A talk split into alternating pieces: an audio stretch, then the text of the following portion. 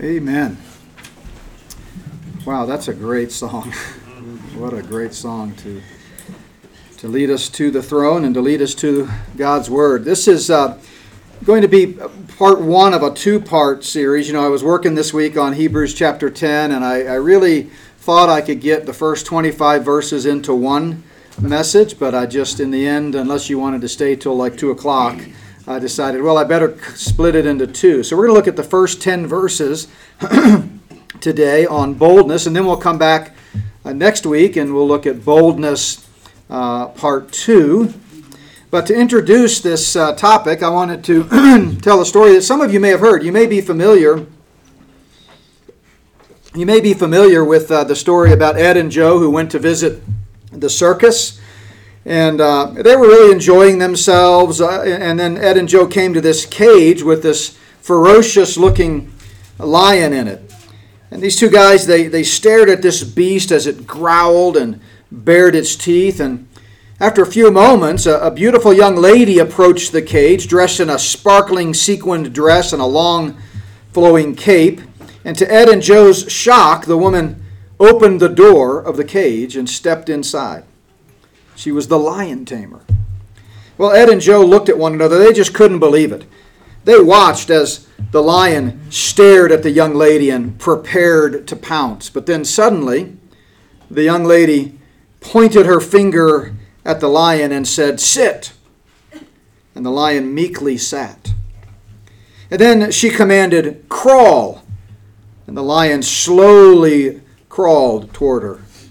Ed and Joe continued to watch in utter amazement, scarcely believing what they were seeing. The young lady extended her arm toward the lion, and the lion licked her hand like a kitten. And then she bent down, and the lion appeared to kiss her on the cheek. Ed turned to Joe and exclaimed, Wow, what courage! What boldness! I, I wouldn't do that for anything in the world. And Joe responded, Well, I would. And Ed said, No way, you're crazy. You would never do that. And Joe replied, Of course I would. You get that lion out of there, and I'll show you right now. you know, as I think about what we're going through in our world today, there was a time, it seems to me, when boldness was one of those all American qualities. Our, our, our heroes were like Patrick Henry and Davy Crockett. They inspired us. We looked up to to people like you know Rosa Parks or John Wayne or even Amelia Earhart. But I just don't see much of that anymore. It seems like these days, Americans in general and Christians in particular are more like Jonathan Swift's Gulliver. Remember that story, Gulliver's Travels? Tied down and paralyzed by tiny threads of fear. We've lost our courage. You know, people stand by and watch a fellow citizen being mugged and do nothing. They're afraid. Christians stand by and watch atheistic communism envelop our nation and do nothing. We're afraid. People grumble in private about the state of affairs, but they're just too afraid to speak out publicly. Seems like most Christians tend to emulate Elijah when he fled from wicked Queen Jezebel and found himself quivering fearfully in a cave. Instead of emulating the prophet Daniel, who we're studying in our Bible study hour, who stood up publicly to evil King Nebuchadnezzar. As we continue this journey through Hebrews, we come to chapter 10, where the writer is going to call on his readers and us by extension to show boldness. They needed courage.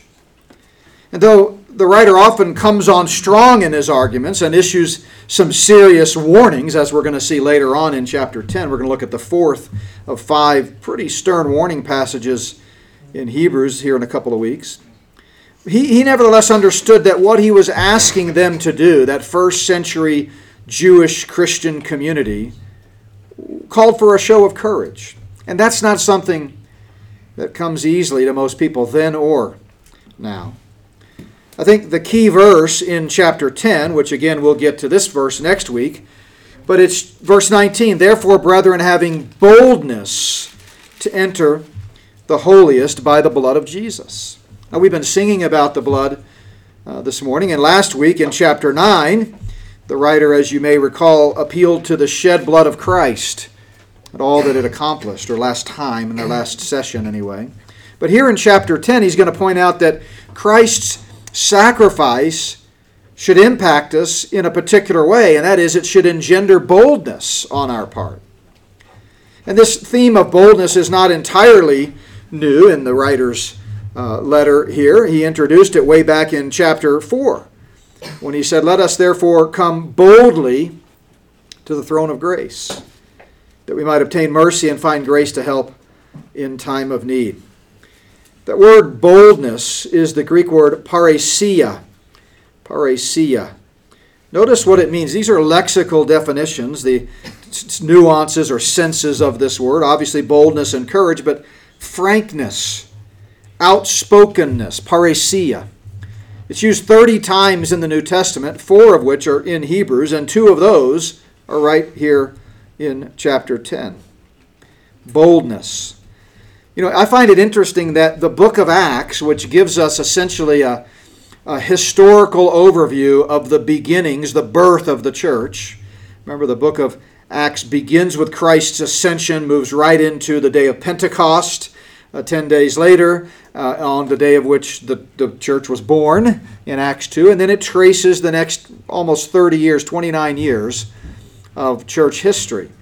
And I was thinking about it, if you go to the last two verses in the book of Acts, it ends with a call for boldness on the part of the church, as exemplified by the Apostle Paul. So the year is 62 AD when Acts ends. Paul is under house arrest, and it says Paul dwelt two whole years in his own rented house and received all who came to him, preaching the kingdom of God and teaching the things which concern the Lord Jesus Christ with all confidence. That's that same word in Greek, parrhesia. Boldness, confidence, courage, outspokenness. And it just seems to me that the church has come a long way since the spring of 62 AD when the book of Acts ends. We've seemed to have lost our sense of boldness. Now, there are pockets of it all over the place. If you think about 2,000 years of church history, there have been many men and women of faith who have stood courageously and faced being burned at the stake or beheaded or uh, uh, persecuted in so many other ways. So it's not absent, certainly and there's always a remnant. But as I think about the Christian church in America in particular, it just seems like we lack courage. And it concerns me because, uh, as Alexander Solzhenitsyn put it, he, he spoke at the Harvard commencement on June 8, 1978, and he made this comment. One, uh, quote, one must point out that from ancient times, a decline in courage has been considered the beginning of the end. And I just wonder, as a country, if this decline in courage might be a harbinger of tough times ahead. So turn with me to Hebrews chapter 10. I want to just look at the first uh, 10 verses. I want to point out three indications of fear. Three indications of fear. Then next week, I'm going to come back, and I haven't filled it all in yet, but it's going to be something like five reasons for boldness, kind of the solution, if you will. Uh, but as he's done throughout his letter, the writer begins this section, which we call chapter 10. We divided it into chapters many centuries after it was written. But he begins this section by pointing out the weakness and limitation of the old Jewish system.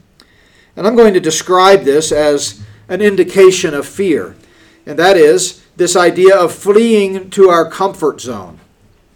Fleeing to our comfort zone is an indication of fear. It's a, a natural knee jerk reaction uh, that we have when we're facing difficult times. Look at verse 1.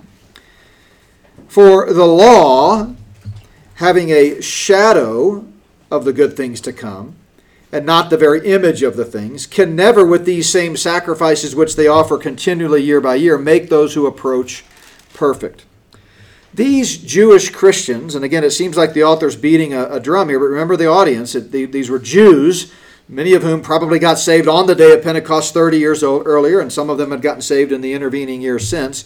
But nevertheless, they were believers that had come out of Judaism. And they were very, very comfortable with the law. Uh, it had a certain attraction to it.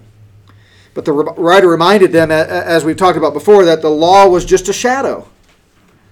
And, and, and they needed to come out of those shadows, like the residents of Plato's cave. Remember that we talked about several weeks ago? Uh, these believers had forgotten that the law was not the substance, it was the shadow, it was not the reality. And it really couldn't provide the true peace and security that they needed in the difficult times they were facing under Nero's persecution. You know, fear often discourages us from venturing too far from our comfort zones, doesn't it? And in the case of these Jewish Christians, it can also sometimes drive us back uh, to our comfort zone, just the way that it, it drove Elijah to that cave. I mentioned Elijah just a moment ago. Do you remember that story? story of Elijah. Really fascinating Old Testament historical account. Uh, it, it, it's a story that includes one of the mightiest moves of God, supernatural moves of God. I mean, right up there with the resurrection and the parting of the Red Sea and other things. When, when there's this, this battle between God and the prophets of Baal, these, these pagan gods, on Mount Carmel. And, uh, and, and, and it's recorded in 1 Kings chapter 19. And right after, God supernaturally destroys the, the prophets of Baal in this battle. You know, Elijah, you'd think would be on a high and would be ready to just conquer anything. And yet, wicked Queen Jezebel sends a messenger to Elijah saying, in response to this, So let the gods do to me, and more also, if I do not make your life as the life of one of them. In other words, you kill these prophets that served me, you're in for it too. And Elijah was overcome with fear. Total fear.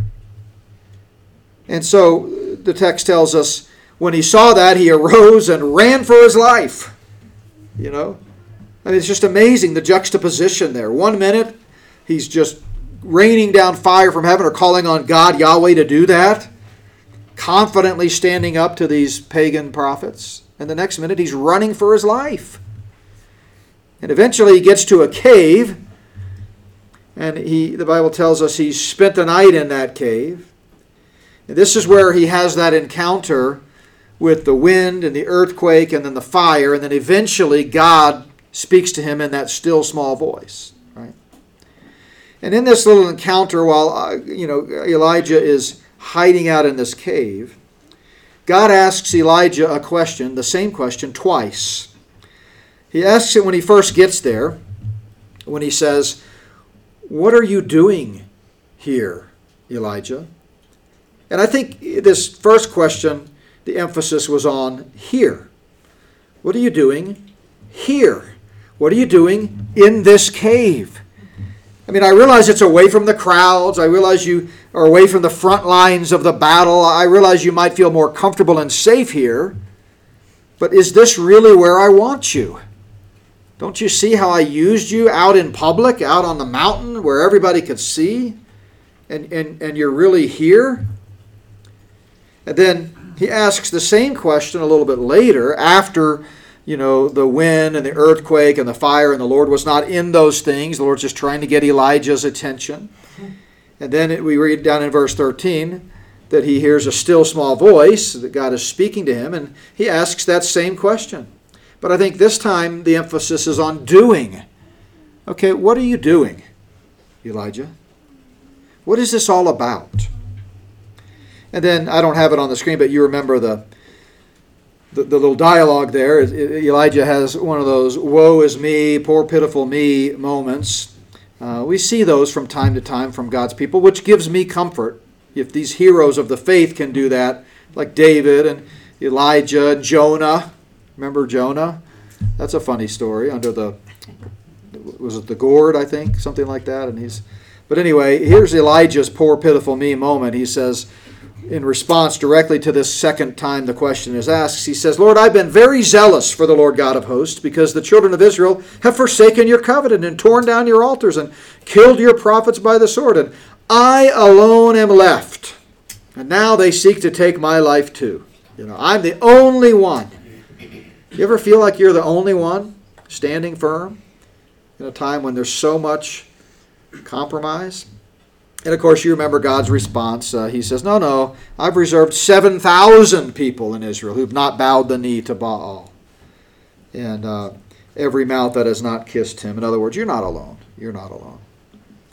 But back to the text, in, in verse 4, the writer repeats this refrain from last week and from several other passages within this letter when he basically says the law won't cut it. It's not possible that the blood of bulls and goats could take away sins.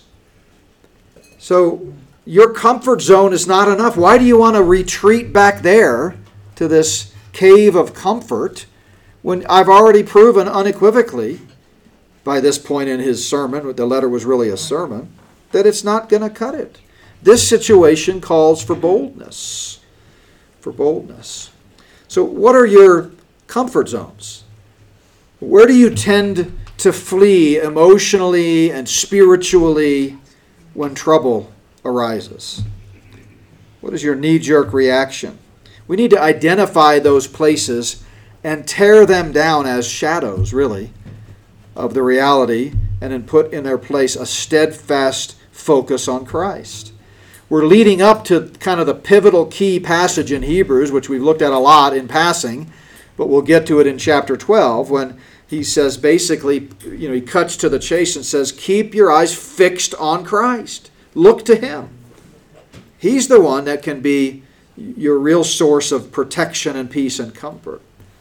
So, one indication of fear is this tendency to flee to our comfort zone, but a second one is consensus.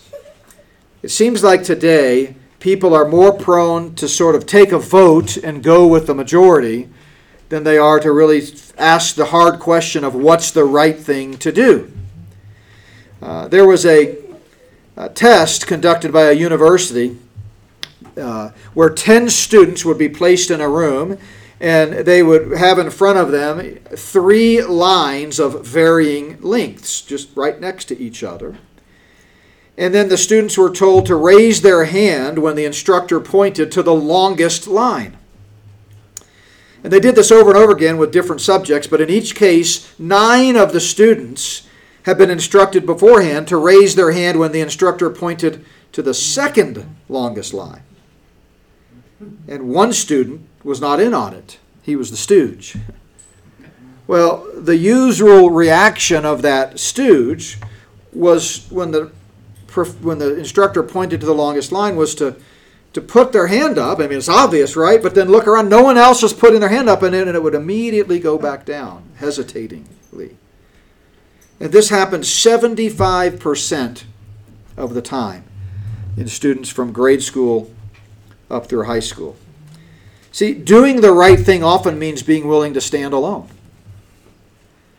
For many uh, of the first century Jewish Christians, they were just going along to get along. They had not thought through the issues very deeply. Many Christians were abandoning, forsaking themselves together, abandoning the regular weekly assembly of the believers in Christ, and instead associating once again with the Judaistic system. Because in that culture, the Judaistic system was still in cahoots with Rome and was still under governmental protection. So rather than stand alone and do the right thing, they were kind of seeking consensus. And if you go to the text here in verse 5, uh, Dave, uh, the writer is quoting King David from Psalm 40. In fact, the next three verses are just a quote from Psalm 40, verses 6 through 8. And it's messianic, referring David is referring to Christ, and he says, When he, that's Christ, came into the world, he said, Sacrifice and offering you do not desire, but a body you have prepared for me. That's an interesting uh, translation of the Hebrew idiom. The Hebrew idiom, if you were to translate it word for word, is uh, instead of a body you prepared for me, it is, You have dug ears for me. And it's just a figure of speech. Uh, it's technically a synecdoche, part for the whole, is when you take some part of something and apply it to the whole. Ears here being a part for the whole body. And it just basically means that when Jesus came in the incarnation, he took on a body that would ultimately accomplish God's will of him being the once for all uh, sacrifices. Christ came into the world, David tells us in Psalm 40, to accomplish what the old covenant, the Mosaic covenant sacrifices, couldn't accomplish and never could. And he goes on, again, still quoting from Psalm 40 In burnt offerings and sacrifices for sin you had no pleasure. Then I said, Behold, I have come to do your will, O God. See, Jesus was not some dumb animal that offered his life or its life unthinkingly. He consciously, deliberately, willingly offered his life in obedience to God. Well, he tells us that in John 10. No one takes my life from me, I give it uh, willingly. And David's words here, Behold, I have come to do your will, O God, essentially sum up the whole tenor of our Lord Jesus Christ's life and ministry. And what the writer of Hebrews is saying here, again, going back to that shadow reality uh, dichotomy, is that notice he says, in the volume of the book, uh, he's talking there about the Torah, the law, the Old Testament. And essentially, he's saying that all of that pointed to Christ. This was all God's plan. It was Christ, the Son of God, the eternal Son of God, by the way, is going to come, do God's will, and accomplish what your Judaistic system uh, couldn't in, in verses 8 and 9, the writer essentially elaborates on what he's just quoted. So he's quoted from Psalm 40. Now he's going to kind of give some commentary about it. And he says, God took no delight in sacrifices that don't reflect a heart of change. And that's what the law was. It was just rote ritual. He says, God's plan all along was to take away the first Mosaic covenant and its sacrifices and then establish a second covenant through the shed blood Christ. That's the reason that Christ, when he instituted the Lord's Supper in the upper room on that Thursday night, the night he was betrayed, he said, This cup is the new covenant in my blood, which he would then shed within 24 hours on the cross. This was God's will, it satisfied him. And the writer is showing here that Jesus didn't come to offer sacrifices and join the crowd and join the consensus. He didn't come to be part of an existing system. He tells us himself he came to fulfill that system. You remember what he said in uh, the Sermon on the Mount? Don't think that I came to destroy the law, the prophets. I didn't come to destroy, but to fulfill. But to fulfill. So, a second indication of fear is this idea of seeking consensus. And if you find yourself seeking consensus rather than following your convictions or doing God's will, well, there's a good chance you're a victim of fear. You're operating out of fear. I came across this great uh, quote by Vance Havner, which a lot of people have called the most quoted preacher of the 20th century. And he said this I love this. When you're accustomed to standing before God, kings don't matter much. Big potentates are just small potatoes when you've been standing in the presence of the Most High. When facing trying times, we need to remember who we serve. We need to remember that there are a lot of small potatoes today acting like big potentates. And we don't serve them. We serve the Lord and his Son and our Savior Jesus Christ. We need to be bold. But then there's a third indication of fear that I, I, think we can draw from these first 10 verses, and that is conformity. Conformity. Now, conformity is similar to consensus, but the two ideas are not identical. So, consensus that we just talked about is more group minded. Those seeking consensus are often honestly, you know, feeling like the majority rules. They're just kind of going along. But conformity, on the other hand, is more self focused. Conformity looks out for oneself. And as we said, Jesus didn't come to take a vote and then align himself with the established Jewish sacrificial system. That would be consensus. He came to do his Father's will, no matter the cost. But neither did Jesus come to blend in and avoid making waves. His mission was unique. He was holy as the Father is holy. And by the way, our mission is unique too. That's why we're called as believers to be holy as God is holy. What does holy mean? Well, if we look at the last verse here in this first section, it says, By that will we have been sanctified. Sanctified is the, is the Greek word hagiazo. It means to make holy. What does holy mean? Separate, unique, one of a kind. So the same will that called for Christ to come and be our sacrifice for sins also calls for those of us who've been born again by believing in that one who died and rose again for our sins to likewise be one of a kind, to be set apart, to be unique.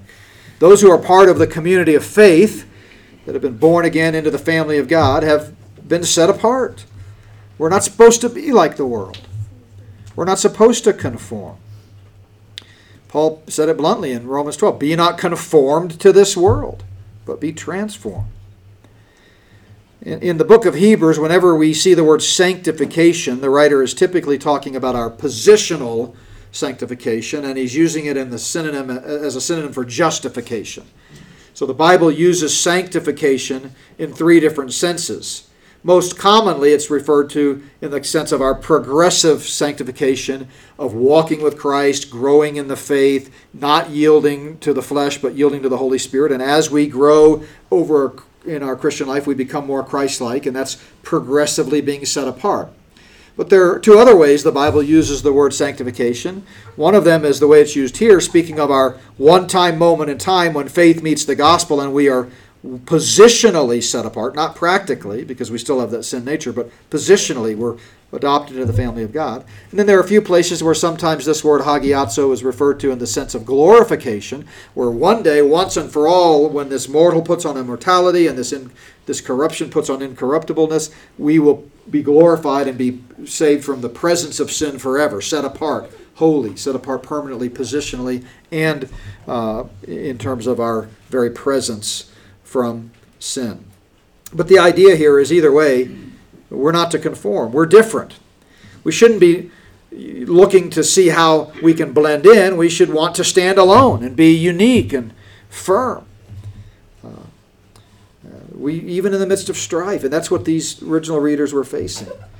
Is their comfort zone, their knee-jerk reaction was to do what everybody else was doing, what the majority was doing, and to blend in with the Judaistic system and, and in, in that way, they thought they could somehow avoid fear. But to do so was an affront to the very God who saved them. And we too are supposed to be looking to obey God and honor Him first and foremost and let the chips fall where they may. And in the second part of this message next week, I'm going to get into some of the ways in which we can uh, realize boldness and exemplify boldness. But the writer is going to talk about that in verse 23 when he says, Let us hold fast our confession. This concept of holding fast, standing firm, is not new uh, in his letter. He's been talking about it since uh, chapter 4 when he said, Seeing then that we have such a great high priest who has passed through the heavens, Jesus the Son of God, let us hold fast our confession. Now more than ever, believers need to hear the message of this passage. Conformity is not the way God operates. God operates according to truth. He wants us to conform to the image of His Son, who said, I am the way, the truth, and the life. And sometimes standing in truth means not conforming to the ways of the world, and that can be a pretty lonely place. And yet, that's the world we've become. People follow the crowd, they blend in out of fear. There is a fascinating study that was conducted by the University of Pennsylvania that illustrates the power and dangers of consensus.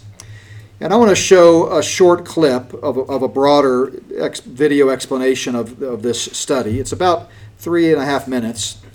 Uh, but it's a social experiment coming out of this study, and it's really quite humorous and yet sad at the same time, especially uh, with what we see all around us these days in this, this great last days of deception.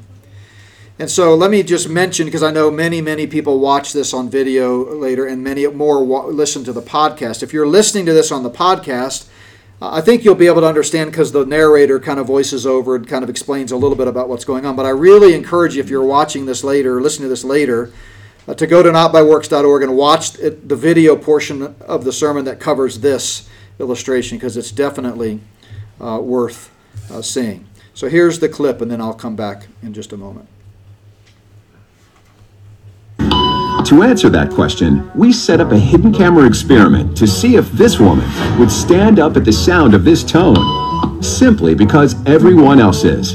You might be thinking you'd never go along with this. Or would you?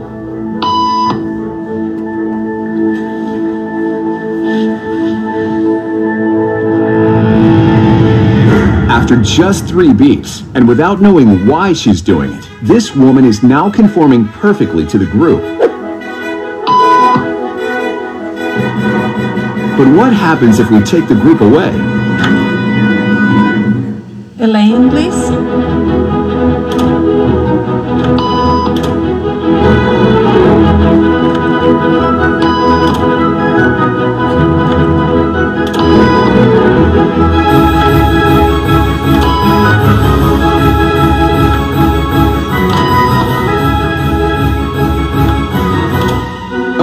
Now she's alone. The crowd is gone and nobody is watching her except our hidden cameras.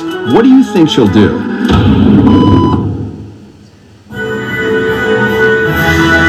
She's now conforming to the rules of the group without them even being there.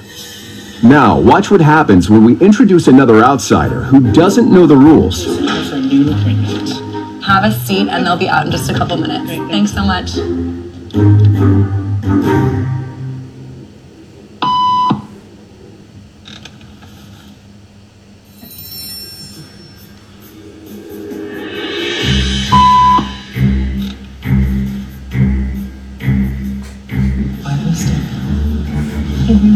Doing so I thought I was supposed to. Um, Think she'll teach the new guy what to do?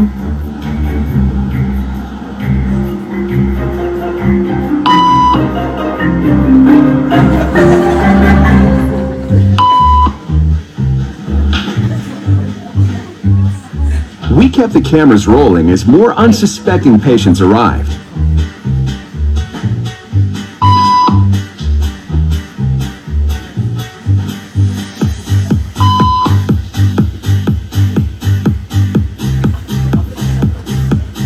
Slowly but surely, what began as a random rule for this woman has now become the social norm for everyone in this waiting room. Here to explain what's going on in their brains is Jonah Berger of the University of Pennsylvania. This sort of internalized form of herd behavior is part of what we call social learning. Starting at a very early age, when we see members of our group perform a task, our brains literally reward us for following in their footsteps. When I saw everybody stand up, I felt like I needed to join them. Otherwise, I'm like excluded. Once I decided to go with it, then I felt much more comfortable. Conformity is how we become socialized, but it can also cause us to develop bad habits or repeat past wrongs. And it's why even this rebel, who wasn't standing for any of this nonsense, eventually joined the ranks. And the only thing more shocking than seeing how easily conformity affects the way you act is that similar forces are subconsciously shaping the way you think